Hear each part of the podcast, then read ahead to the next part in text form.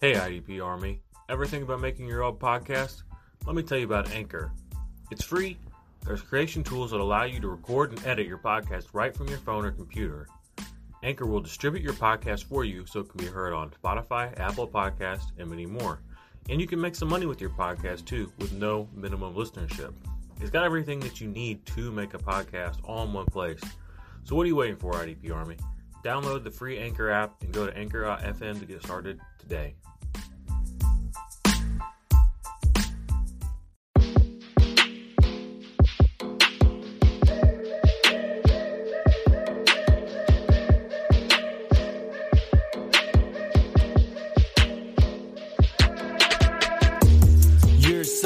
What is up, IDP Army? It is your man, Jordan Rains, and we are back again with another episode of the IDP Army podcast.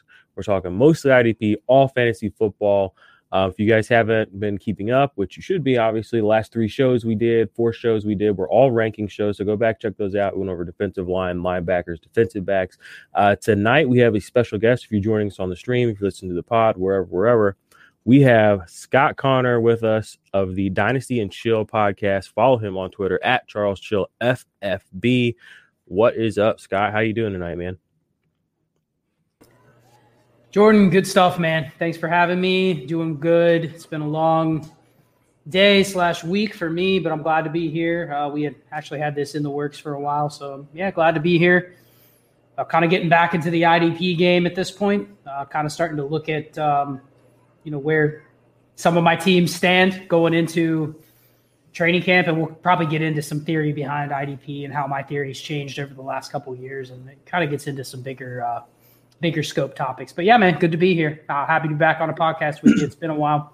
Yeah, I was gonna say my my first or second, I cannot remember show I ever did um, I have you were guesting on with us. Um, that was a long time ago, but those were good times. And I remember even then some of the things you said, and they've been things I've carried with me in my dynasty journey the last couple of years. So I know you're an OG, you're a practitioner, you're not just talking about it, but you're living it. So I'm happy to have you back on. Thanks for coming in and joining us tonight.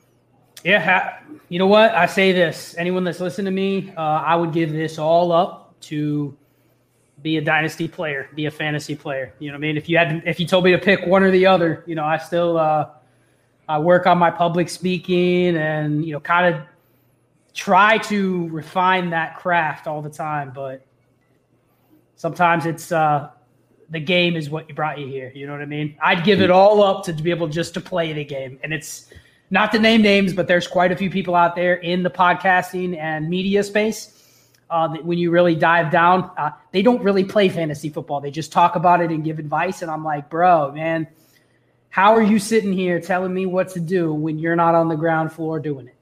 Yeah. So that's what you'll get from me. You know, if I say to do it, it's probably because I'm back behind the scenes practicing it myself. So you're going to get real talk from me. So just throwing that out there.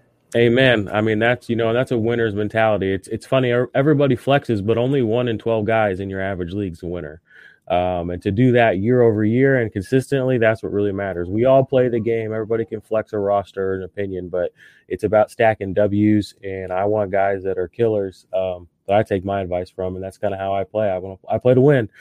Shout out to the PW crowd. Uh, we, we, see you guys out there play to win, everybody. So that's what we got Scott on. Shout out to the Patreons. We got 56 of y'all now. I super appreciate that. You guys are dope. The Discord's balling 24 7, 365. So if you are not in the Patreon, make sure you go check that out. just did a huge sweep of the Ultimate IDP Index. I just updated everybody's production profiles. Um, I added all their impact play points. I added pressure points, which is all their sack points plus their uh, uh, quarterback hit points combined together. So you can get a quick snapshot of that. I added all the guys in each one of their production profiles, their play on ball points. So you're going to be able to see at the end of the season how many points they accumulated through pass deflections uh, and forced fumbles, um, plays that are actually affecting the ball the ball carrier. so those every single one of those 400 plus production profiles. That's all I did this last week. I was getting up at five every morning and just hustling on that. So if you're in the index, you already know what it is. If you're not in the index, you're going to get beat by somebody who's in the index. So go get the index. So um, we had some news break today or recently. This is not going to be your Julio Jones stuff, but Danielle Hunter does look like he's going to be back in action this year for the Minnesota Vikings. That's huge for their defense. That's huge for IDP managers. This time a year ago, he was, you know, consensus top two defensive end. It was him or Myles Garrett. Um, at this point, he has slipped a little bit. Joey Bosa, Chase Young, you know, they're a little younger, but he's still a very young player. So it's good to have him back on the scene. And he gets Sheldon Richardson back. Uh, he has been playing alongside Myles Garrett, who's been successful with him. Uh, the Browns, he's going back to the Vikings. So that could be good for, that could be really good for Danielle Hunter, getting the band back together. So be interesting to see how that all works out. I'm a little bearish on Danielle Hunter in general compared to consensus, but it's because there's so much talent. But at this point, the price you pay for Danielle Hunter, I mean, you kind of have to just go get him because he is at a discount right now. So um, you have a lot of Danielle Hunter on any of your teams? Only one, and unfortunately, it's a it wasn't the best story that got there. Basically, I traded uh, Nick Bosa plus for Danielle Hunter last year after Bosa got hurt. Going, you know what? I'm, and it's a common tactic that I play in Dynasty, especially at fungible positions, which defensive end really isn't necessarily that. But you know, like a wide receiver, for instance, if a receiver gets hurt, I'm fine pivoting off of receiver for a, a, a healthy one in the same tier, just because they're so replaceable. But I made a deal last year, and uh, you know, it was a 12 team, pretty deep league, 75 roster spots, and uh, 29 starters. So pretty deep. But I gave up a second, which, you know, second rounders in those leagues are usually pretty good players just because it's only 12 teams. So you're, you know, I got Elijah Moore at like the 212 this year. So, I mean, you're getting good players at the, you know, second round. But I gave up Nick Bosa in a second for Danielle Hunter last year. Going, oh, he's going to come back. It, you know, I'm going to get something from him. I'm obviously not getting anything from Bosa. And then boom, got nothing. Yeah. So basically, and I probably would probably take Bosa right now straight up. So it's like you lost a little there, yeah. I lost yeah. a deal, but you know, it's, it ended up being a second round pick. I did win the league anyway, so I gotta go. you know, at least say it was worth the gamble. But yeah, that's my only share, and uh, so it kind of comes with a pain point with the story behind getting it. Yeah, I like what you said about you know a fungible position. Um, you know, I'm kind of a I don't want to. I mean, you have to brand stuff, so I call it zero DL. But I mean, to me, defensive line, if you're not getting one of the top two or three guys, it really is something you can manufacture from week to week. It is very tight end esque, where it's just you either get the sack or you don't. Um, some guys have a little bit more of a variety of skill sets. Some guys are on crappy teams, like uh, like Sam Hubbard, for instance, so they get a lot more tackles. Their baseline's a little higher, so you can kind of eke out you know floor that way but the the ceiling for a defensive line player, even a mediocre one, is similar to that of an elite one. It's just the elite ones are going to hit it more often. So I definitely know what you're saying there with defensive line being a little bit fungible. I know a couple years ago when I first got into IDP, the big thing was to have a solid defensive end or defensive lineman, and like that was like one of the first things that every, everybody said to do that, and I was just like, it just in my mind it was it was said a lot, but it didn't make a lot of sense. So I started you know experimenting with drafts last year, and I was getting Montez Sweat and Demarcus Lawrence last year in like you know the twentieth round of mixed leagues. You know when Aaron Donald's going in like the ninth or eighth or seventh, and I'm just like I can replace. You know, I mean I'm getting 80, 90 percent of Aaron Donald. You know, 10, 20 rounds later. So I kind of started saying I kind of started re reimagining what the defensive end position really is. Um, I do still consider TJ Watt kind of a tier of his own, especially now that he has the dual designation on sleeper. But um, other kind of news I saw pop up today: Jeremy Chinn and Brian Burns both uh, were redshirted today at minicamp. I don't know if that was. I mean, they said it was no big deal. They were just kind of not super participants. Apparently, they were getting some rest, so I'm not worried about that yet. But something to keep an eye on. I did miss some stuff last year during training camp, and it ended up biting me in the ass week one. Um, looking at you, Taylor Rapp. and then Jerome Baker got a big uh, got a big extension with the uh, the Dolphins three years. I think it was like 40 something million dollars.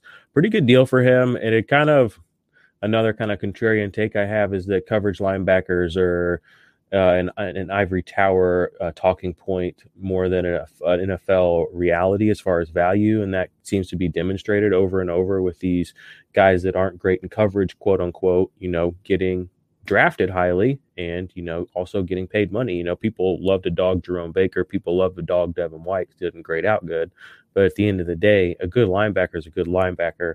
Um, and i think that the nfl is rewarding these guys. So jerome baker got that extension. He's going up my dynasty rankings a little bit. He's already i think he was linebacker 24 for us coming into this year he doesn't really have any competition either. And that was the thing I highlighted. We did a video a couple weeks back about him or some guys that were kind of sleepers or draft uh, postseason draft risers. It was just, you know, Jerome Baker year after year with Brian Flores has just come out the top dog at linebacker. They shipped Kiko Alonso off. You know, they're not bringing anybody in in free agency that's really of consequence. They're not drafting anybody of consequence, and then they give him a big bag of money. So, you know, his, his dynasty stock has been rising, and now it's kind of solidified. Um, any thoughts on, you know, Jerome Baker or the Dolphins defense in general is very it's a it's a curious team to me. I know Xavier Howard was not at camp today. Um, that was also a little newsworthy. Actually, let's just do a whole Dolphins bit right now. Two or three, five interceptions too, and Xavier Howard wasn't on the field. So, what do you think about that? He's just throwing interceptions to backups. Uh, the main guy's not there. Jerome Baker's getting the bag. Let's let's talk Dolphins for like a minute or two. What are your thoughts on this team?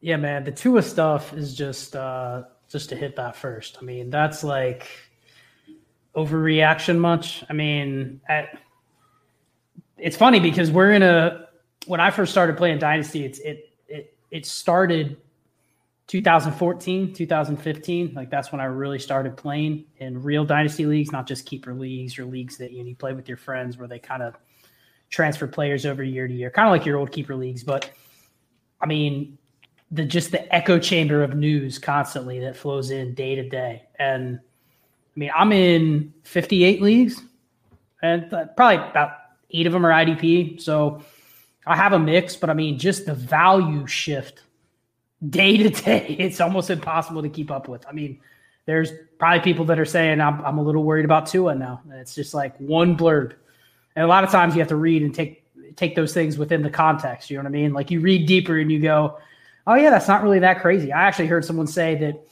you know, the five interceptions in a day in minicamp, it what does that really mean? You know what I mean? You don't know any other context behind it. So I don't know. It's uh it's interesting. Dolphins as a whole, I think that um definitely in redraft leagues, I have been that's a defense that I'm interested in as a whole. I'm curious to hear your thoughts on Jerome Baker because I have Jerome Baker on four teams. And I've kind of been waiting for a couple years for him, and then last year, you know, he he struggled a little bit with was hurt, and I guess this extension kind of came out of nowhere. But I I smiled when I saw it. I'm like, at least there's a big commitment from the organization uh, to him, and I guess I I'm someone that looks heavily on snap counts and usage, and I guess I I wanted to hear your thoughts on is he somebody that I play like a portfolio. So when I know I have four shares of a player in eight leagues, is that the type of move that I should just be trying to shop one or two off of this news? Just cash out, pivot to another player that I don't have. I mean,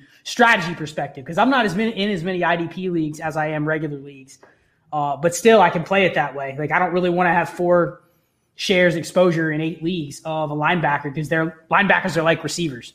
Yeah, and a lot of these leagues are like start four to seven linebackers. So it's like I'm trying to collect a bunch of them that are within a threshold. So I always have four hammers that I can start every single week. But I'm okay with kind of trading them in and out for different combos and different shares on different leagues. So I guess I'm curious, do you think this is a kind of like a peak point just because he's in the news because it's kind of slow? Is it a peak point to sell one or two? um, in theory, I think it could be, but I, I think Jerome Baker is a guy that's still got meat on the bone. Um, okay. You know, he's got 70 solos each of the last two years. That's good. 76 two years ago.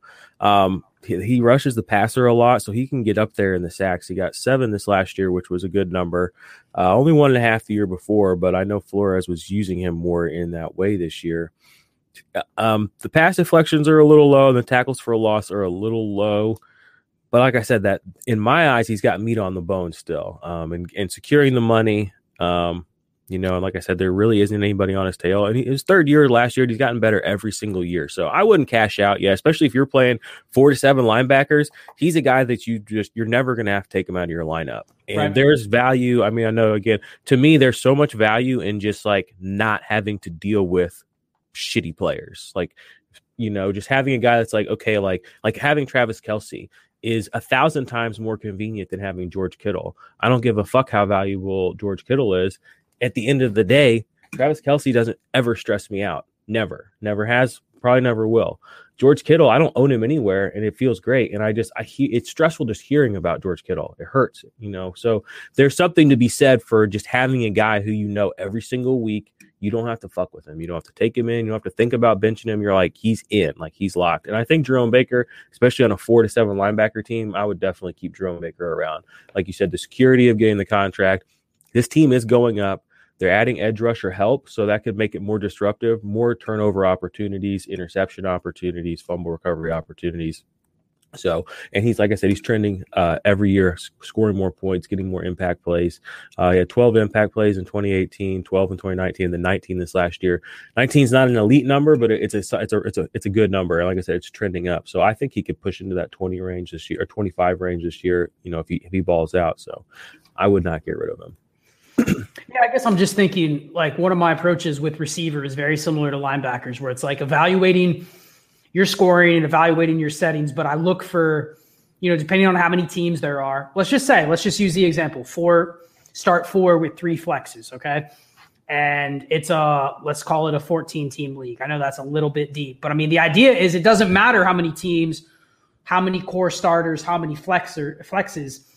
There's a mathematical equation that you're basically saying, okay, this is the number because linebackers are a lot also like wide receivers where you know if you can start six or seven good ones you're going to you know what i mean? Yeah. like they're the easiest position to i think predict uh, opportunity from week to week. So i mean if i can throw them in there i'm going to if i can. But i guess the idea would be you know similar to receiver i like to kind of limit the number of exposures that I have to each one because there are so many that are maybe within the same tier that you could pivot to or pivot off of.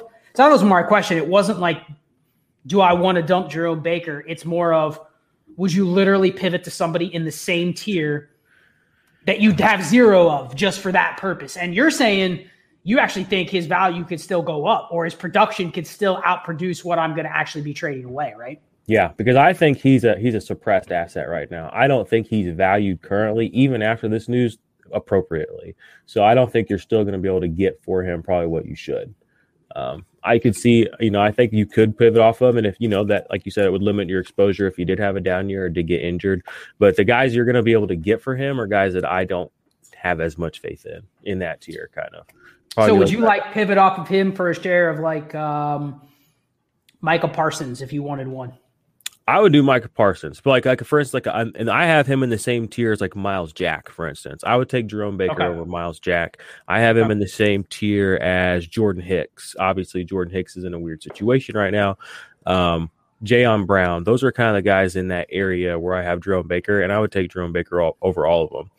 And Eric Wilson, another guy, just because I don't know the security or you know how good of players these guys are. You know, Miles right. Jack got paid, but I think this is the last year that Jacksonville has to pay him, and he's done nothing to deserve the money he has. So he's going to get booted somewhere. You know, he's a Leighton Vander Esch type player where it's like, yeah, he's he's basically worth something because he's on the field. I don't think there's mm-hmm. any, I think it's we don't have any more upside to him. Jerome Baker, he could be he could be a he could be a tier 2 linebacker next year. Like, you know, if he tacked on 15 to 20 more tackles on what he's already done, you're going to be able to cash out next year and you'll be able to get you'll be able to get more. So I think he's a, a guy that's going to keep seeing value increase. So would he be one? Would he be somebody that you would pivot to? That maybe you have a guy that's 29, 30 years old and you're trying to hit the reset button. Would he be somebody that you might pivot to, even oh, if you yeah. have to add a little piece to try to gain back a couple years? He's he's a guy I would go try to acquire right now, like you said, because, because I think his value is still suppressed. I don't think it's where it should be. Like I think he could be a, similar to like a who's that Tremaine Edmunds. Like Tremaine Edmunds, his value is a little suppressed right now too, but I see them similar type of players. Yeah. They could be same same kind of thing. So, um, yeah, Jerome Baker got that bag. Good for him. All right, I got two more. We have still cruising through the news here. I've, I wanted to once say one thing. Justin Houston, my guy, is still out there as a free agent. Um, that's crazy to me. I think he needs to go sign with the Bills or the Steelers. Both those teams could always use a rotational third down pass rusher. And Justin Houston still got some juice in the tank. He did just fine last year for the Colts. Honestly, the Colts would be smart to bring him back. Um, yeah. So just wanted to give him a little shout out. And then Jamal Adams was not at minicamp today. Apparently, he has an excused absence from the whole minicamp uh, because of personal reasons, but he is in that contract situation type of world where it's coming. I mean, maybe this isn't that. Maybe this has nothing to do with that. But that story where Jamal Adams wants more money or something's not right. I mean, this is Seattle. We know it's coming. So be prepared, hold tight, diamond hands. Do not get rid of Jamal Adams. He is a difference maker for your IDP team. So I wanted to touch on both those guys because they're my guys. So, all right, well, let's go ahead and jump into some of these dynasty questions. I have a few players. I just want to get your thoughts, you know, on these guys. Um, and the number one guy is Trey Sermon. Um, you've you've watched Trace. I mean, you like you said, you're in 58 dynasty leagues. You've been in all the drafts. You've been doing this. Um, the narrative around Trey Sermon the week and the second week after the NFL draft versus the narrative around Trey Sermon now, you know, is different. Um, the value is the same. I mean, the same players, the same situation. So, how did you attack Trey Sermon in your drafts this last month, month and a half? Yeah, he was interesting because uh, for months leading up to the draft, we could identify that this was going to be a poor running back class. And then, you know, the actual draft happens and you look at, you know, basically where the running backs came off the board and it kind of kind of validated what you thought about the class already. You know what I mean? And so you knew the tricky thing was you probably didn't know before the draft who the players were going to be. You know, RB four, five, six, seven, eight. It probably could have been like one of like eight to 10 players. You really didn't know what order they were going to come off the board. And it just happened to be that, you know, Trey Sermon went on the magical day two and he went to a situation that people love the backfield. So, you know, immediately him and Michael Carter were, you know, the, the chosen ones where basically they jump in, into the draft into a range where it's like, you know, are you taking a round three, round four running back over a first round receiver? And I saw that happen a lot. And it's probably bad process, but you know, running back scarcity dictates that in a lot of years. And I was just looking at the ADP on DLF, and it's like Trey Sermon, RB twenty five, Michael Carter, RB twenty nine. They're almost top. They've almost cracked the top twenty four, and you know that's where we're at with those guys. So I took my shares of. I, I was actually okay reaching on Trey Sermon in leagues where you would get point per carry. I think those are the only leagues where I actually took him, and I actually did take him in those leagues over uh, some of the receivers that were in that second tier. So over Rondale, Elijah Moore, Terrace Marshall, Rashod Bateman, DeVonta Smith, Jaylen Waddle. And I'm okay in a point per carry league just from positional scarcity and the scoring advantage that you get in a point per carry. But other than that, um, he's a sell. I mean, the only reason I would maybe hold on to him if you can't sell him for, I mean, I want at least a first rounder in a in a point per non point per carry league, so just a PPR league.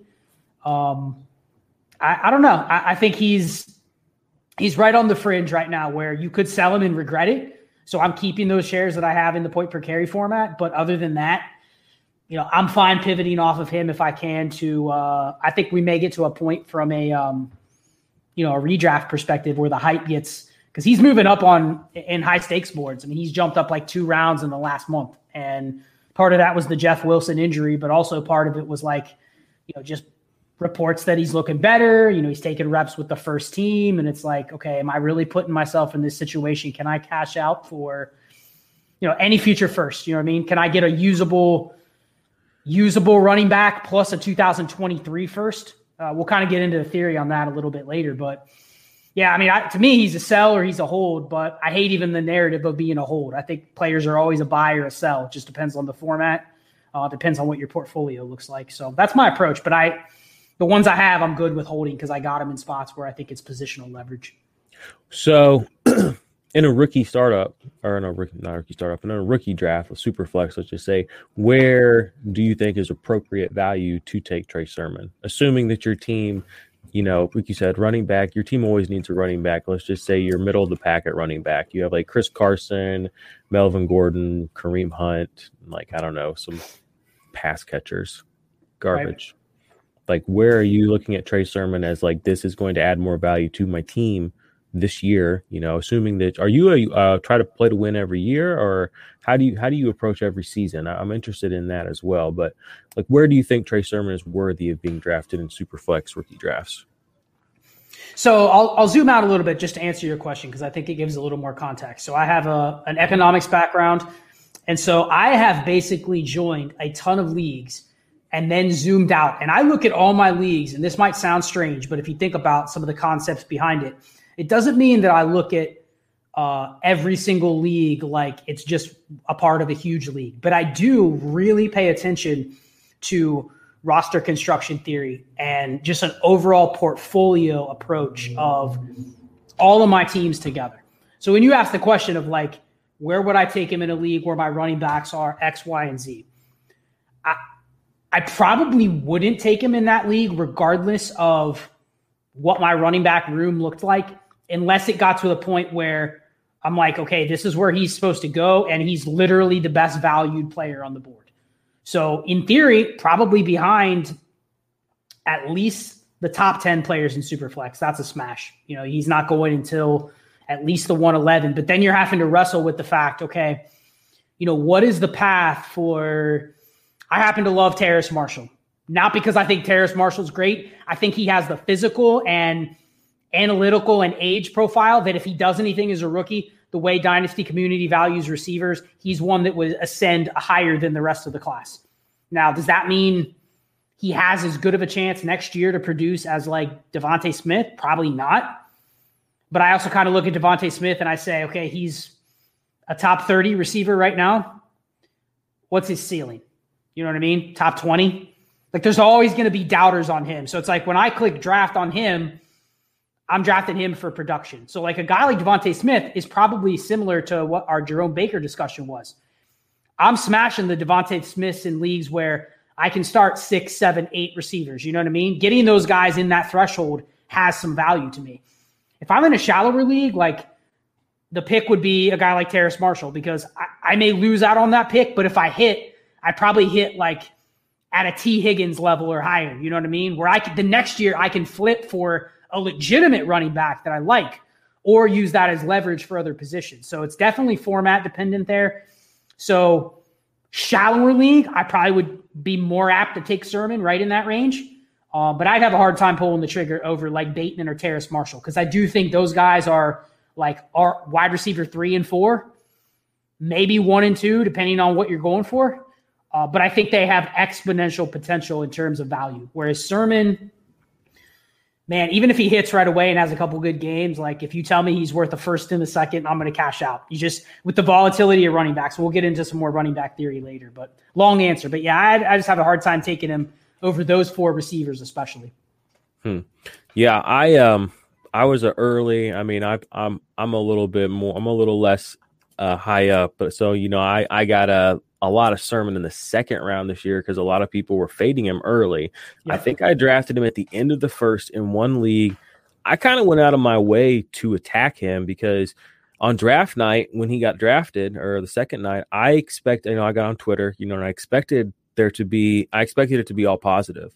And I immediately saw a lot of people bristling anti-sermon. And I was like, and I just I remember very well being like, I'm putting my phone down and just kind of being like, I hope that continues because if that continues, that means this whole next week sermon will be suppressed in value. So I was going out of my way and taking him in the second round constantly. Um, I got a lot of Terrace Marshall as well because I thought he kind of like you said, I felt like he was suppressed because he didn't have the the super duper capital or whatever. He went, you know, what was sixth or seventh wide receiver taken.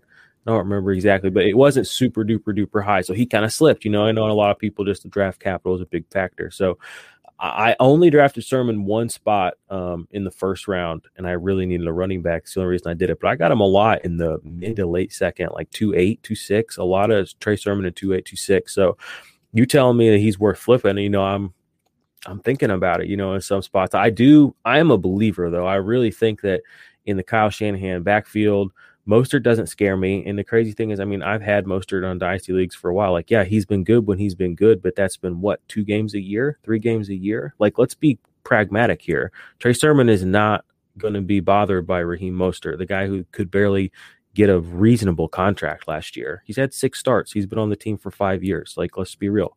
Um, Jeff Wilson's out of the picture now. Elijah Mitchell I mean, that's clickbait. So Trey Sermon's the guy in my mind. Like I'm just that's how I'm projecting it. So to get the guy on a good team with a good coach at a suppressed value, I mean, there's, I mean, there's no more of a wet dream in dynasty in my mind than to get a like, guy like that in the second round. Now we thought, now I think a lot of people got burned by Zach Moss last year, and I think that's left a sour taste in people's mouths for that type of running back.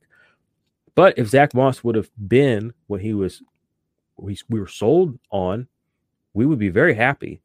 That doesn't mean Trey Sermon can't be. And again, this is not the Bills, and this is not Zach Moss. This is this is different. So I'm buying I've been buying. Um, but I might, you know, look into some sale time now too because his value has creeped up since since I was buying that for. I mean, I went out of my way and I drafted him so many spots because a lot of people that I respected were saying that not to draft him. No shade, guys. I love y'all, but I appreciate that market dump. I really did.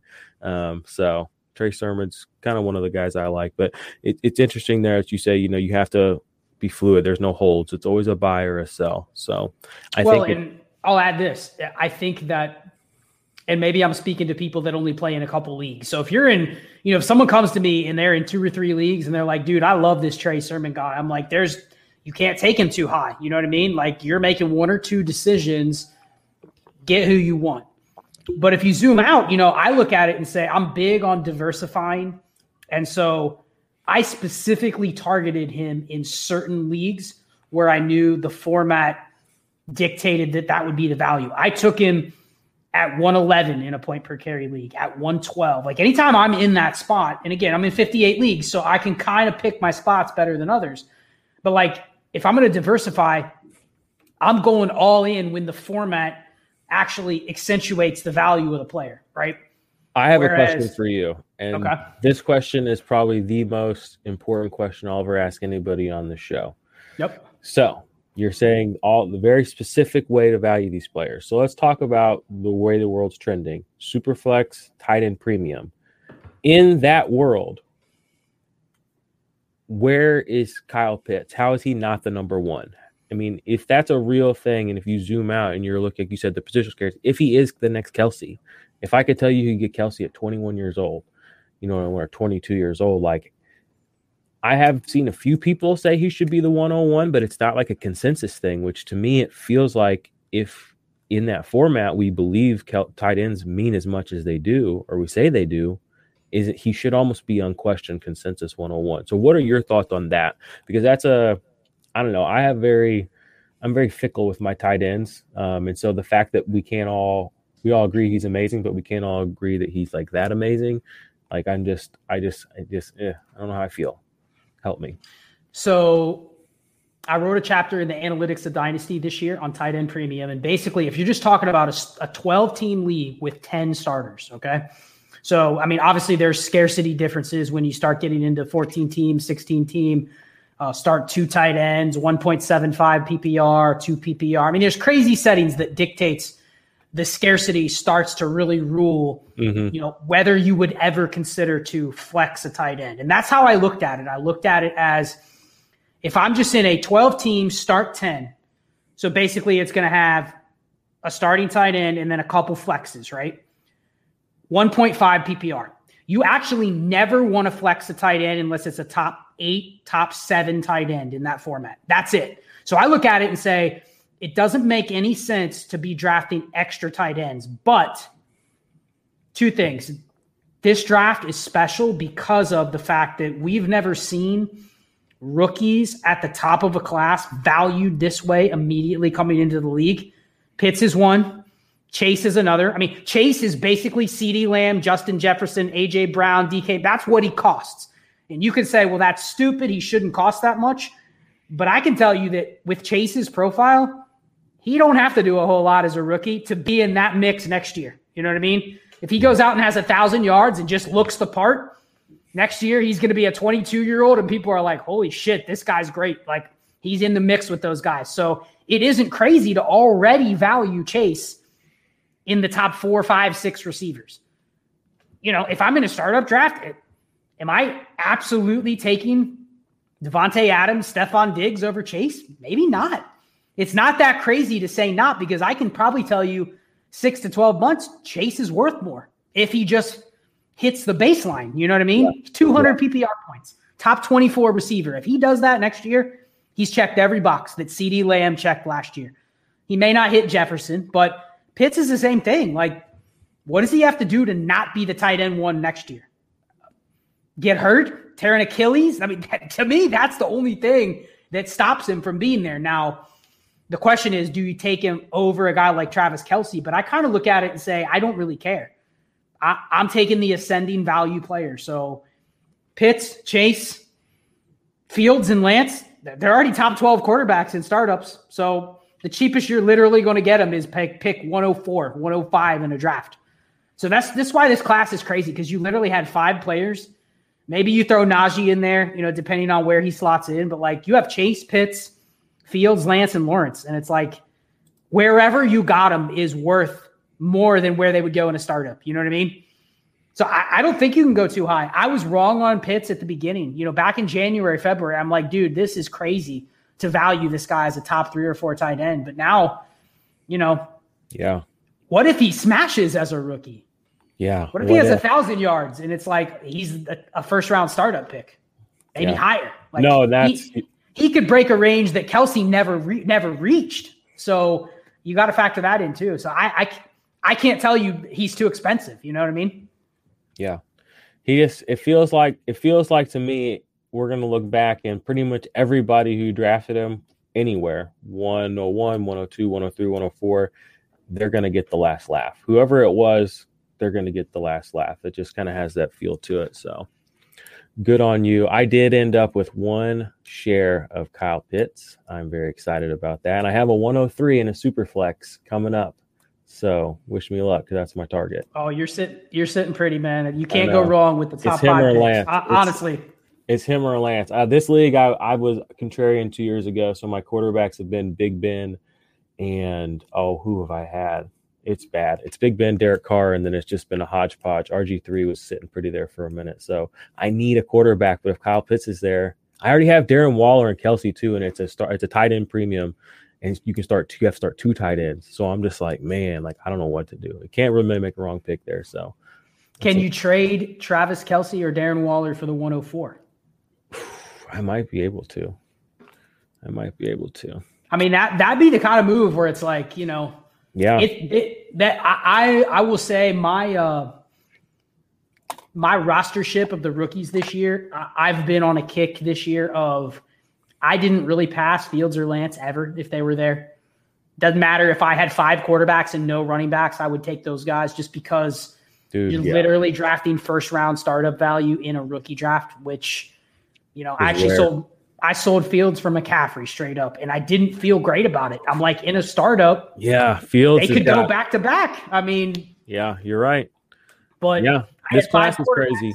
And I'm just like, dude, you're off the idea of hoarding quarterbacks being Fields and Lance, I got them both in that league, and it's like the dude literally offered me McCaffrey, and I'm like, that's that's the probably the best straight up offer I'm gonna get. You know what I mean? So it's either make or break, and if I decline it, then so I kind of pivoted there. But yeah, typically I'm just taking those guys wherever they I can get them, and just kind of worried about it later. So that's tough, man. 103. I know it's good. It's a beautiful thing, but I have set myself up. But yeah, I got to look for a trade, so I'll I'll think about that.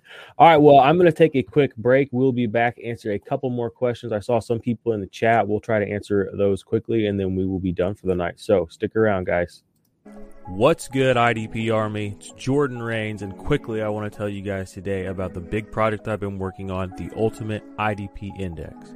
The Ultimate IDP Index is the number one resource for IDP fantasy football players, rookies or veteran for 2021. Inside, you're going to find contract information, tiered IDP rankings, detailed player production profiles going back to 2017, suggested trade values, and a whole lot more, including unique write ups unique videos that will only be available within the Ultimate IDP Index. But to me, probably the most valuable thing is the fact that the trade value estimation tool is going to be updated weekly, so you'll always be aware of what a player is worth in your Dynasty League at any given moment. So, what are you waiting for? Sign up for the IDP Army Patreon today. Patreon.com forward slash the IDP Army. Join the Black Ops tier and join the IDP Army today.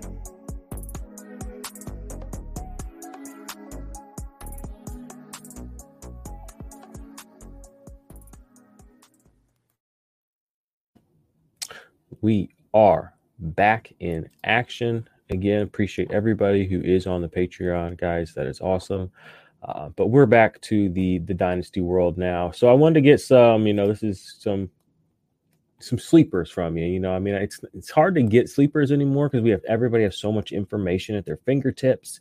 But are there any guys in particular that are, you know, mid to late round dynasty players that you're finding yourself going out of your way to put on your team because you see their the the upside and the the trajectory for um, increased value over this next year. Any guys, you know, they could be second year guys that sucked last year, like Reagor or Ruggs. They could be maybe some older players that you know we've seen flash in the past, Breshad Perriman, um, you know, or even guys that might be only good for one year, you know, Marvin Jones types, or you know maybe AP. I don't know. I mean, he seems to always just kind of get seven, eight hundred yards anymore, just around. So, are there any guys like that that you're kind of looking at? I guess we could call them sleepers, but I feel like I said, I feel like that term doesn't really work anymore. But no, I mean, and I think uh, again, it's very much roster construction dependent. I mean, looking at your format and determining, especially with wide receivers, like do. So here's a basic basic exercise for everybody, just to kind of give an idea. When I recommend a wide receiver or when I talk about wide receivers. So you take the number of receivers that start in your league. So give me how many teams in a league, Jordan? 12 or 16 or 14? Pick a number. Let's go 14. All right, 14. How many starting receiver slots? Uh, three. All right, so 14 times 40 is 14 times three. You got 42, right? So how many flexes? Mm, we'll go three. Three flexes. Okay, so that's another 42. So typically over the last five years, it's around 60%, depending on if there's point per carry or how big the tight end premium. Let's just call it PPR with 1.5. That makes it the easiest because the number doesn't change. But you can run this, you can run this and kind of figure out what is the flex value? What's the approximate value of what fits in a flex over the last three, five, ten years? I mean, it's not that hard to calculate those numbers. But let's just call it 60%. So 60% of 42, which would be your flexes, right? So you're talking about around 25, 26 receivers in the flex on a weekly basis. And then you add that to 42. So essentially, you kind of get this rough threshold of like wide receiver 75 to 80. And obviously, you want to be on the higher end of that. So you don't want to necessarily be, you know, you probably want to start six receivers every week in that league, but you don't want to be starting six guys outside the top 50. You know what I mean? You're not mm-hmm. going to be able to keep up with the Joneses if you do that. However, if you look at, I want to start six receivers every week, and I kind of want to be on the higher end of that threshold. I don't want to be at the back end. So maybe you cut it off at like the top two thirds. You know what I mean? So maybe you want to be essentially you want all six of your starting receivers to be top like 50. top top 50, top 60, but you also want to have the ability because that's the power position. You want to have the ability to almost pick between nine or 10 of those guys on your roster. In that top 60. So you want to have a good every I, week. I, I see what you're saying there. You want to have a good stable of guys. You want to have a couple of studs, but then you also want to have a good group of that middle round, middle, that core area and pick from those guys. Uh, yeah, I have a lot of teams like that too. We were talking actually before we came on. I find that so many of my teams are just riddled with these wide receivers that are – I mean, I just don't know how I have so many of them. Deebo Samuel, Curtis Samuel, you know, Mike Williams is dirt cheap right now. And I'm just like, the guy's got stupid upside. You know, Tyler Boyd, I mean, left for dead. And I just have, like, like you said, you have these teams, and I'm looking at these teams where these guys are on my bench. You know, I have AJ Brown, Calvin Ridley, you know, you know, Tyreek Hill starting for me. And I've just like like I said, I've, I found myself kind of gravitating towards that. You know, maybe I haven't looked at the numbers, but you're right. Like when I look at my teams, I try to kind of pack in those, you know, like you said, as many upside, you know, receivers as I can because week, you know, most weeks that's what I want to start too. Marquise Brown. I mean, those guys in a six, like you said, you know, you're starting, you can start six receivers and you have six top 45 receivers. That's a good feeling, you know. Yep. Well, and I mean, you can do the math. So obviously, if you're in a league where it's start two receivers and only two flexes, your threshold's a lot lower. So you're going to value some of the higher end guys. So in a you know in a startup draft, you're probably going to have to attack a little bit earlier on wide receivers. Otherwise, you're going to be where you don't want to be, and where, where you don't want to be is stuck with a roster where you can start only four or five receivers, and you have 16 of them on your team, but you're trying to pick which one at the bottom is going to go off in a given week. So I, am not a early receiver investor. I'm a wide receiver pivoter where if I have like a DK Metcalf or an AJ Brown, I'm actually fine pivoting down as long as I end up with my ideal roster construction where I have nine or 10 of these guys and you can go through the list and say, okay, this guy's overvalued, this guy's undervalued. You know, this guy I can probably flip for the, the classic move in one of these deeper leagues is like, okay, I flip uh, CeeDee Lamb for uh, Kenny Golladay in a first. Now, in a start three or four receiver, you're going, I don't want to do that. When I can start seven, and then with that first, I can draft, you know, Rashod Bateman or Jaylen Waddle. Like in that format, I'd almost rather have the two. You know what I mean? Yep, and just bank yep. that the guy I draft fits in that threshold because, you know, there's a chance. A big Kenny Golladay week and a big CeeDee Lamb week are not very different. But no, that next guy that you were able to play that your opponent is not able to play, that is a big difference. Yeah, and then the other thing is people will look at dynasty values of these guys and they go, okay, well, Terrace Marshall is a top 50 receiver. So you would say he's within the threshold. He may not produce like that next year, but you can supplement that with a Cole Beasley. You know what I mean? Now, you don't want to waste, you don't want to platoon every top 50 non producing receiver with a, you know, outside the top 80 producer. You know what I mean? But you can get away with one or two spots like that. But the way things are now, like if receivers don't produce in year one, they lose value anyway. So it's like most top 50 dynasty receivers are producing at that level right away anyway. Like there's there isn't like this cultivation period like we used to see where it's like, oh, I'll wait till year three for Terrace mm-hmm. Marshall to have a top 48 season. It's like if he's not doing that by the second half of his rookie year, you're getting a little worried. You know what I mean? Yeah. Um, so just a couple names that come to mind. If you're in one of these leagues with a deeper wide receiver threshold, this is a guy that has been left for dead, and he's starting to get kind of maybe brought back to life a little bit. Uh, Travis Fulgham is a guy that I've picked up everywhere, and the reason is, uh, if anyone's listened to, I've listened to a couple Eagles podcasts recently, and um, you can just tell by the way they talk. It's Jalen Reagor, DeVonta Smith, and Travis Fulgham. That's three starters. Their plan is to go really heavy 11 personnel, three wide receiver sets, now it's contingent on Zach Ertz getting traded. But I'm kind of looking at this offense going, okay, Travis Fulgham has been left for dead, but if if they're talking about him and they're talking about him like he's a starter, there is no competition for snaps. The show I listened to last week basically said the only guy fighting for a starting spot is Reagor because Greg Ward they see as a kind of a, a pesky slot receiver that they want to have on the field. So I'm looking at Fulgham going like, dude, he's outside the top 90, top 100. And, you know, Jalen Hurts passed what 145 times in four starts last year. Like, I don't expect 600 pass attempts, but, you know, most of the projections I look for the Eagles are 525 to 550. And if Fulgham's out there 70 plus percent of the snaps, I mean, this is a dude you're getting for free. And that, that, that's definitely one that I've been picking up. So that's one. Um, a couple others you mentioned uh, Henry Ruggs. You mentioned Jalen Reagor. Uh, I do think there are some sneaky veterans that you can get for dirt cheap that could actually produce on a similar range. Like uh, Kendrick Bourne is another one. Could fit into this threshold. Might not, but could. Uh, can get him as a throw in. I think when you start going down this road, though, the issue is if I come to you and I say, Jordan, I want to trade for Kendrick Bourne, what goes through your mind? holy shit, someone wants Kendrick Bourne, right? Like, what can I get? Someone actually wants him. This might, might be my only opportunity to ever trade him. Yeah. And so you're not just going to hand him to me for like fab dollars or like a future fourth. You know what I mean? Like, you know, I want him. Mm-hmm. So how do I acquire him? So I think the easiest way to acquire receivers like that is you got to pivot off. You know, you got to pivot off of a quote unquote higher valued receiver um, and then the ones that don't fit in that threshold, I actually opt to trade for backup running backs. So if I'm in a shallower league and I have a Travis Fulgham or a guy that's gotten some buzz recently is Jakobi Meyers, like if I'm going to start four or five receiver league max, I'll trade Jakobi Meyers for like uh, insert backup running back. You know what I mean? Marlon insert, Mack. Eh, eh, there's 50 of them at this point because all the depth charts are unsettled.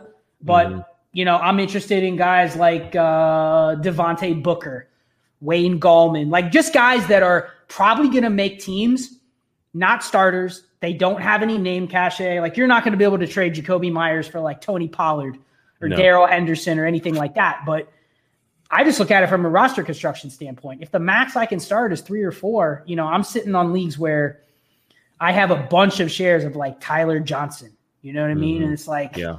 So I like having him, but, but it's league it's league dependent. If it's a shallower league, nine or no ten reason. or eleven starters, I, I'm, I want as many running backs as I can going into the league. Hopefully, I have higher quality receivers where it's not a big hit. Yeah, yeah, that's another thing. Receivers are always they always seem to be the first guys, like you said, that at least on my teams that I feel like are cut worthy because I kind of do have a lot of them, and and yeah, some of these guys are, you know, I'd still rather have a backup running back. The the pathway to snaps and relevance, you know, even a backup running back can win you a week once or twice a season. You know, some of these receivers, it's just kind of about having a body in there. You know, having that sixth, seventh guy. So, when you hit on a great name, uh, Marquise Brown uh, a guy like Marquise Brown, another one, Christian Kirk. Like I'm collecting those types. They're not bad players. Maybe no. they're misused, maybe they're miscast, but it's like, you know, there's kind of this uh, you know, you can probably trade the Dyami Browns, Nico Collins, Amari Rogers for the Christian Kirks. You know what I mean? And yeah. I, I, don't mind doing that. I actually think Christian Kirk's a, another target that's he's a good player. It's just people just don't really know what to do with them. So I'm willing to buy on that. And I probably wouldn't have bought the last couple years because of where his value was. But now he's kind of just been left for dead. Yeah, I had him on a team. He got a lot of targets and he only had uh he only had uh, touchdowns in one game. I think he had three touchdowns in one game, and that was like the only week that season I didn't start him. It was a disaster. So, I'm one of my huge flaws is if if a guy burns me, like I take that. You can't go back. No, like I just I'm it's been that way since DeAndre Hopkins and Allen Robinson. The first year where it was a big zero running back year was at 2016. I took it was at the end of the first. It was when I was early in my fantasy career, and I was just in one league, and so I completely bombed my season by taking DeAndre Hopkins and Allen Robinson, both coming off like 1400 yard, 12 touchdown seasons, and they came back in. Allen Robinson. That that was the Brock, yeah, that was the Osweiler year. Yeah. So and Robinson was, tore his ACL, right? Yep. So I started out my draft. I, I, I mean, I just got decimated that year. Yep. And to top it all off, I'll just this is one of my this is a funny story. It was zero running back. So the first running back I took was Melvin Gordon in like the fourth or fifth, right? So and he hit that year big. Except the problem was that was the Romo year. So a guy drafted Dez that year in the second. I took Melvin in like the fourth or fifth. When Romo got hurt, my buddy just dropped Dez. So I had to choose between dropping Melvin Gordon or Jeremy Hill to pick up Dez Bryant because zero running back was all the fad. And I was like, oh my God, I can go get Dez Bryant, you know, and I'll have Hopkins and Allen Robinson and Dez Bryant and I'll be unstoppable. And so I dropped Melvin Gordon and I kept Jeremy Hill and it was a disaster. So I've been jaded by zero running back as most people have. I'm in love with Melvin Gordon because of what could have been, and he's actually helped me win championships since then. And I've never drafted DeAndre Hopkins ever again or Allen Man, Robinson. You hold a grudge. You got. I do. You gotta be. You gotta be flexible, and I, that's why I play in so many leagues. I I'm almost so detached from the people, play, the players, the players. So I'm like, I'm sitting here looking at like an ADP list, and I'm like I'm out there. I'm buying Darius Slayton. I'm buying Christian Kirk. You know, I'm, I'm taking shots on those guys just because they're depressed, and they're depressed for exactly what you said. It's like yeah, they didn't people. they didn't live up to what people thought. So the thought of valuing those guys similar to, and I like this guy, but I mean, some of the hype on like Darnell Mooney at this point.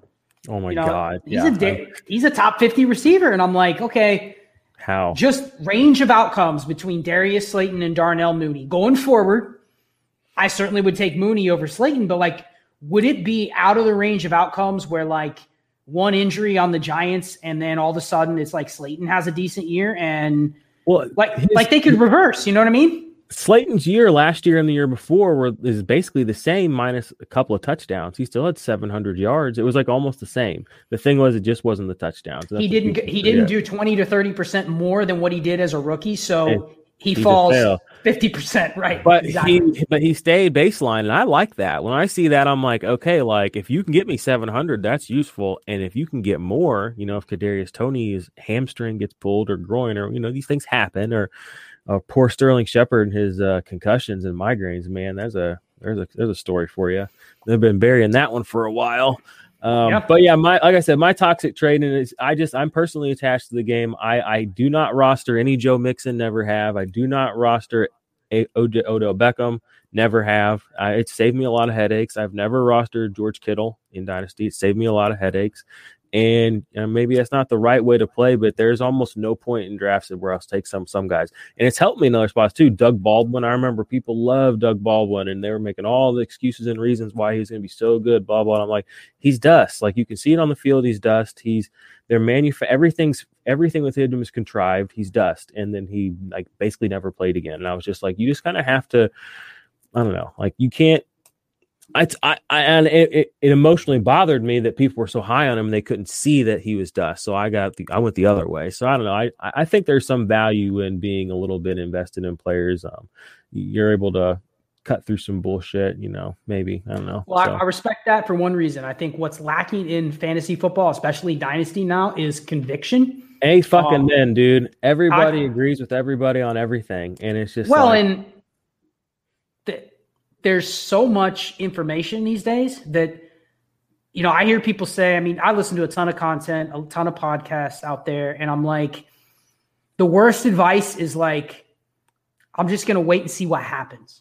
If you've waited and you see what happens then 95% of people are already doing the same thing. you've missed it. You've missed so it. you've missed your window. Now i'd rather get my ass kicked and be completely wrong but when i'm right fuck I, yes I predicted six months out, and now I'm laughing because you're paying twice as exactly. much to get the same conclusion. So yeah, there's just Dude, so much there's eh, conviction. Pick a yeah. lane, pick a bet, pick a side, and go with it. And go with it. This big thing, Shaq Barrett, the last two years. At this point, like last year, my big thing was people like, oh, I need to see Shaq Barrett do it again. And I'm like, he just fucking did it. Okay. And now if he doesn't do exactly that, he can still be good. And think about this. If you have to see it again, that means you've seen it twice. You missed it twice. I'm like, at right, some point, right. when are you getting on? And this is my thing, and this, I'm not taking shots, but I'm going to say there's a lot of people that fucking love Derrick Henry now at 27 years old that didn't love him at the end of 2018 when he was busting out of them drawers. All right, so we've missed two years because y'all's conviction level was medium, medium rare. Now there's a few people that rode for him and they rode for them and they won their people championships. You know, like you said, you have to be able to take the wins and the losses, you know. So I you do notice the people that hop on the trains late and it's just like at this point you're not helping me. You haven't helped me. You actually hurt me because last two years you told me not to do that, but it's cool, whatever. So I, I do have conviction. I, I don't have a problem being wrong but you also get to actually be right too when you actually you know plant your flag so and like you said there's a lot of people that don't want to don't really want to do that you know so whatever. well it's like any, gamblers out there you know the best time to make really convicted bets is really early on when the line gets set initially. Don't wait for you know you hear like i'm going to wait for the line to fall. I'm going to wait for all the action to come in. I'm going to wait for things to course correct so i can get you know the best the best possible number you know what i mean? And it's like if you wait till the very last minute that that that line's already dialed in. You're yep. you're not getting you're not getting you may, an edge. You may win, but like you're you're making a, a almost a 50-50 bet. It's just a, a, probably like a gut feeling. You're like, okay, I'm going to go with this bet. You know what I mean? But mm-hmm. you didn't gain anything from it, and so it exactly. I, I listened. I listened to a book on tape called Thinking in Bets like two weeks ago, and I never listened to it. I'd seen it out there by Annie Duke, the former poker player and she talks about just going through life, thinking about everything as a bet. And, you know, she's a poker player. It's different. I'm a blackjack player. But like the same thing with blackjack is like your your only advantage is not to just play heads up against the house. You know what I mean? Like if you do that over the long term, that it's a waste of time. You know what I mean? Because you're going to mm-hmm. win. It's like 47, 49.7% of the time you're going to win against the house. And it's like, I could put a million dollars up and waste a year of time. and it's a 0.6% difference between the house and I if everything just goes square. So it's like, get out when you feel you need to get out. But man, get double, triple, quadruple down when the odds are you think could be in your favor yeah, exactly. and make the bet. So Yep. And that's kind of circling full circle back around to Trey Sermon, like getting him at the end of the second. Yeah, you know you're what I mean? Like in my conviction, and like I said, people that I have a ton of respect for were just out here just dumping on the guy. And I'm like, I'm in. Like I am so in, it's unreal. And if he fucking fails, I wasted a second. And if he hits, and if he hits, he's gonna be like a he's gonna be a top 12 running back if he hits, like if he actually hits.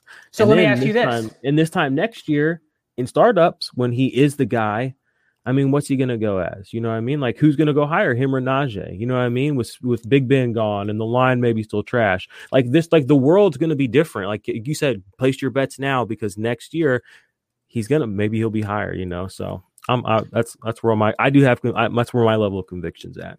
So let's say you have five shares of Trey Sermon, right? And he does hit to that like three X value next year, where it's like he's Antonio where- Gibson level next year, right? This is where we're different because I'm a hodler. I'm a hodler. So you, not- uh, do, do you cash out on one or two just to hedge again, or are you all in for another season? Nope, I'm all in. I'm just dunking on people, and I'm saying I got him dirt cheap. Fuck you, you can't have him, and that's that's how I that's how I roll. I just I'm rubbing it in people's faces too. I'm taking to the bank, you know, because I mean, like you said, in theory, yeah, I could get a little bit more, but I'm also a big guy. One of my big theories is I'm a points over picks guy, and I know I don't, you know, I don't really have anything necessarily to back that up, but it's like to me, picks are currency. They don't score you points. They're a medium to get me to somebody that scores me points. So at the end of the day, I'm always cashing out with actual points. So if I can get, I don't know, anybody, Tee Higgins this year for a second, ne- for a first next year, who's to say I can't get all of Tee Higgins' points for 2021 and still in April of next year have that first back on my team? You know what I mean? Like Mhm. these things happen. So I'm a very picks over points guy because picks can always circle back around. Picks don't actually score you anything. They look good. Yeah. They can turn into something. Yeah. But they're unrealized gains. Points are points, you know. So I'm a very picks over points oriented kind of player. Um, I I say that I still have quite a few first sitting around. I had, but I, I do also see the value in keeping first and converting them at the right time. I love holding on to my first until like week seven, eight, and then like when I really need to like you know make that move, that's that's a good time to have it because there's some guys kind of looking towards that pick season. You know, it's dynasty. Half your fucking league's not playing to win; they're just trying to collect future first. Yep. You know what I mean? So take advantage of those guys. You look at that guy; he's got three first. You know what he wants? Another fucking first. And if you got one, he'll come. You know, he'll he'll look for it. So he's not playing to win this year. He's got somebody on your team that can help you win. And what's a first worth? You know, what's a what's a win in season worth? You know, I've often wondered that if if I told you I could guarantee you a win week nine, what would you give for it to know that that win got you to the playoffs? You know what I mean? Like you would give every every one of your next upcoming picks. You know what I mean for that one win. So what if that one win is? So what if it's a player like a I don't know, just a get by player, you know, just to fill in the gap, a gap stop, you know, like a Jeff Wilson. If you knew that Jeff Wilson in your roster for a first would get you to the playoffs, you'd go get Jeff Wilson to get that W. So the value of a of a single W can be worth, you know, the picks too. So it's it's it's it's interesting, you know, people can get desperate. So I like I like moving my picks. I like playing for points or playing playing for players over picks. So Well, you hit on something really, really kind of uh, important to having a process is like a pick is a pick. A third round pick is a third round pick, but the the value of the currency actually changes based on the timing of the pick. You know, one of the things I do in the offseason right now, I'll go through my teams and this is the best time to do it because especially in IDP and especially in you know deeper leagues where we're talking about just collecting any running back that could make a team could be worth holding on your back of your roster, right? But a lot of those situations are ambiguous right now. So I'm looking at a lot of rosters going like, okay, I have 12 linebackers, 10 safeties, 15 running backs. Those are positions where I'm kind of not sure what the usage is going to look like. So there's a lot of 50 50, 60 40 bets with a lot of those players. So I'll go through and I'll kind of post a lot of those on my trade bait and say, okay, any of these guys I'll trade for thirds, fourths, fifths, knowing that I may lose a couple of those. I may win a couple. You know, someone may trade me uh, a third for a backup running back and he's not the backup and he ends up getting cut. You know what I mean? Mhm. I'm like, okay, I, I got a free pick for a guy who's probably going to release exactly. the season. But the idea is I want to be the guy for just what you said. I want to be the guy that A, I'll go through and sell basically anybody that's not worth a first. I'm okay selling at this point for seconds, thirds, fourths, especially in IDP leagues. Like, give me fourths because people will take those during the year. Like, you know, there is going to be a point during the season where I'm like, shit, man, I, I need a linebacker. Like, dude, this guy's a backup for two weeks, but he's going to start for two weeks. I'll give you a fourth. And those are the guys that actually people look to sell. You know what I mean? Like, oh, yeah. an injury away linebacker that's only going to start for three weeks. And you're um, not really giving up much to No, but immediately in your league, people are like, um, this guy's on the block. And I'm like, okay, well, everyone knows that guy's probably a backup, but I'll pay you for the next two weeks where I can put him in my lineup. I'll give you a third. I'll mm-hmm. give you a fourth. And I can, you know, I kind of, it's equivalent of like being on a vacation where you don't have a budget and like I can splurge for like a week or two. You know what I mean? Go out, party, spend. That I want to do that during the season where I know what the hell I'm buying. I'm buying mm-hmm. like literally a starter for this week. You may win or you may lose, but that it's so much better to do that now. I see people making trades like, you know, they go out and give a second for, um, you know, Mecole Hardman or something like that. And I'm like, I don't disagree with the value. I just don't agree with the process of doing it in June. Because what if shit goes bad for him? Yeah. There, there's 10 other Mecole Hardmans that are worth that one pick. Why are you doing it now? That you're giving away the scarce asset for the common asset. I, yeah. And it becomes more scarce as we get closer to the season. So just something to think about. Yep. Yep. It's all about timing. There. Uh, shout out to Ek. He's one of the guys over at Dynasty Nerds. He has a really uh, good infographic that I look at. It's basically a wheel. It just tells you it's it's basically the cycle of the dynasty season. It shows you, you know, when your trades are going to be most valuable, when they're or your, you know, your picks are most valuable. Kind of gives you an idea of when when to look to trade them. So, you know, that that's the game we play. You know, and again, we're we're over an hour now, so we're going to shut it down here in a minute. But before we came on, you know, we were talking. You know, dynasty is interesting because for you know most of the year we're outside of it like this. We're looking inside you know we're looking down at the arena.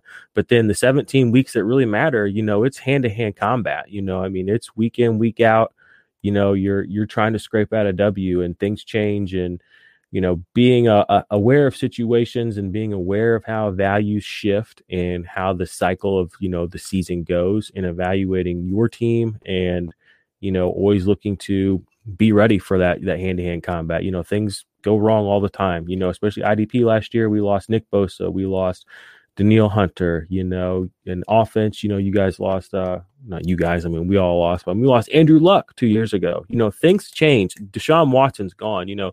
I have a little pyramid actually right here. I need to turn this into an infographic, but I'm guys, I'm not I'm not all the way there yet, but I mean, like this is something I look at. I made this in December 2018, and I look at this all the time, and it's a it's like an infographic. But one of the things on it is the most important thing to remember in fantasy football is things change. Nothing stays the same. Look at look at Davante Adams. We're still forcing him as a dynasty wide receiver one in a world where Aaron Rodgers might not play there again. You know what I mean? And just like six months ago, that was unheard of. You know, I mean, no Rodgers. Uh, I mean, he you could argue he's not even a top 12 receiver. Exactly. It goes that fast. He's hurt all the time, too. I was thinking the other day, at this point, you almost have to give Stefon Diggs the number one spot because, you know, Tyreek Hill and Davante Adams have had injury issues, you know, and there's other guys on their teams that can kind of take targets away from time to time, or other skill players. You know, Diggs is the guy, but that's the thing for another, another day. But things change in dynasty, so you have to, like you said, you kind of always have to be fluid. You have to, you know, have a diverse portfolio. You don't want to get completely sunk because you're 100 percent on one player too much. But um, yeah, it's been awesome having you on here to talk, man. Um, I really appreciate your time and all the stuff that you do. You know, like I said, you're one of the most, when I think of a dynasty practitioner, you're always the guy that comes to mind because you're in every type of league. You play offense, IDP, you pay attention to, you know, I call them the, you know, there's everybody wants to do the quantitative analysis. Everybody wants to code in R, you know, but there's also the qualitative stuff in Dynasty too. You know, the, you know, reading about, like you said, Fulgham, you know, I mean, like there's shit happening out there that isn't in a spreadsheet. You know, there isn't a, a you know, a heat chart for, you know, so there's, it's a big game. There's a lot of different ways to do it. There's a lot of processes and you're a guy that does have convictions too you know you put your polls up you're very you know in the streets you know talking to people i see that and i kind of have that that same process too you know i'm talking to my league mates i'm talking to the consumers you know and i'm you know I'm trying to help people win you know like we said earlier too you know if you're not playing to win you know 11 guys in your league 13 guys in your league are going to be fucking losers you know you, that's we don't want you to be that guy we don't want to be that guy so you know, we're trying to help you guys win, helping each other win. So I appreciate your time. Go ahead, tell us though, you know, IDP Army where they can find you so they can go get some more of this good stuff. Well, first off, Jordan, appreciate you having me on. Uh, good time, good discussion. Um, I'm probably going to sign up for the IDP Army uh, just to kind of chill with you guys and um, get some of that information. But I do have my own Patreon, uh, Dynasty and Chill. We're about 100 deep, the Chill Billies. Uh, if you have, I would, anyone that's listening to Dynasty and Chill, a lot of it's focused on process and procedure. Uh, and I think there's one thing that doesn't get talked about. We hear the film and analytics debate going back and forth. Um, I'm about 90% a numbers guy, but I do think there's a third component that we don't talk about uh, and it's very prevalent in IDP too. It's anyone with an economics background, the invisible hand that basically guides people's decisions in the economy. That's what Dynasty is about. I mean, it is not that hard to find people out there giving you information, right? Like you give people information. There's not a lack of information in this game. It, it's what lacks is being able to forecast and be convicted on the bets that you're making. I mean, that that's how you separate yourself. I mean, I found – most of the people I'm playing with now are a lot better than they were three or four years ago. Like there's there's not a lot of fish in leagues anymore, especially no, when you start right. playing with each other. Like, I mean, I may have better aspects than you in certain leagues or vice versa, but like most people in leagues, even just random sleeper leagues, are they're not stupid. I mean, yeah. That wasn't the case like three or four years ago. There's a couple people that had no idea what they're doing. Like they're they're literally drafting, you know, maybe off of Twitter or whatever. Like they don't know what they're doing. It's not the case now. So if you like that, patreon.com slash dynasty and chill and uh, dynasty and chill podcast and at Charles Chill FFB. And occasionally I write for DLF, but other than that, um, yeah, that's where you can find me. Yes, sir. Yep. IDP Army, you heard the man. Go sign up, show love, show support to a real one. He's in the streets practicing what he preaches, out there fighting the good fight. He's in the arena with us. And with that, IDP Army, we are going to get out of here. I will be back sometime later this week. The offensive points pod will be recording tomorrow night, so keep an eye out for that as well. Go sign up for Patreon. Go sign up for Monkey Knife Fight. And until next time, we are out. Let the rain hit the sand. Build a house on a rock, got a plan. Mm. Gotta get stocks, keep them bands. Hit the clock, tick blades on the fan. Mm. Used to be mundane on a Monday. Now you have fun day on a Sunday mm. Cause you switching it up and you living it up.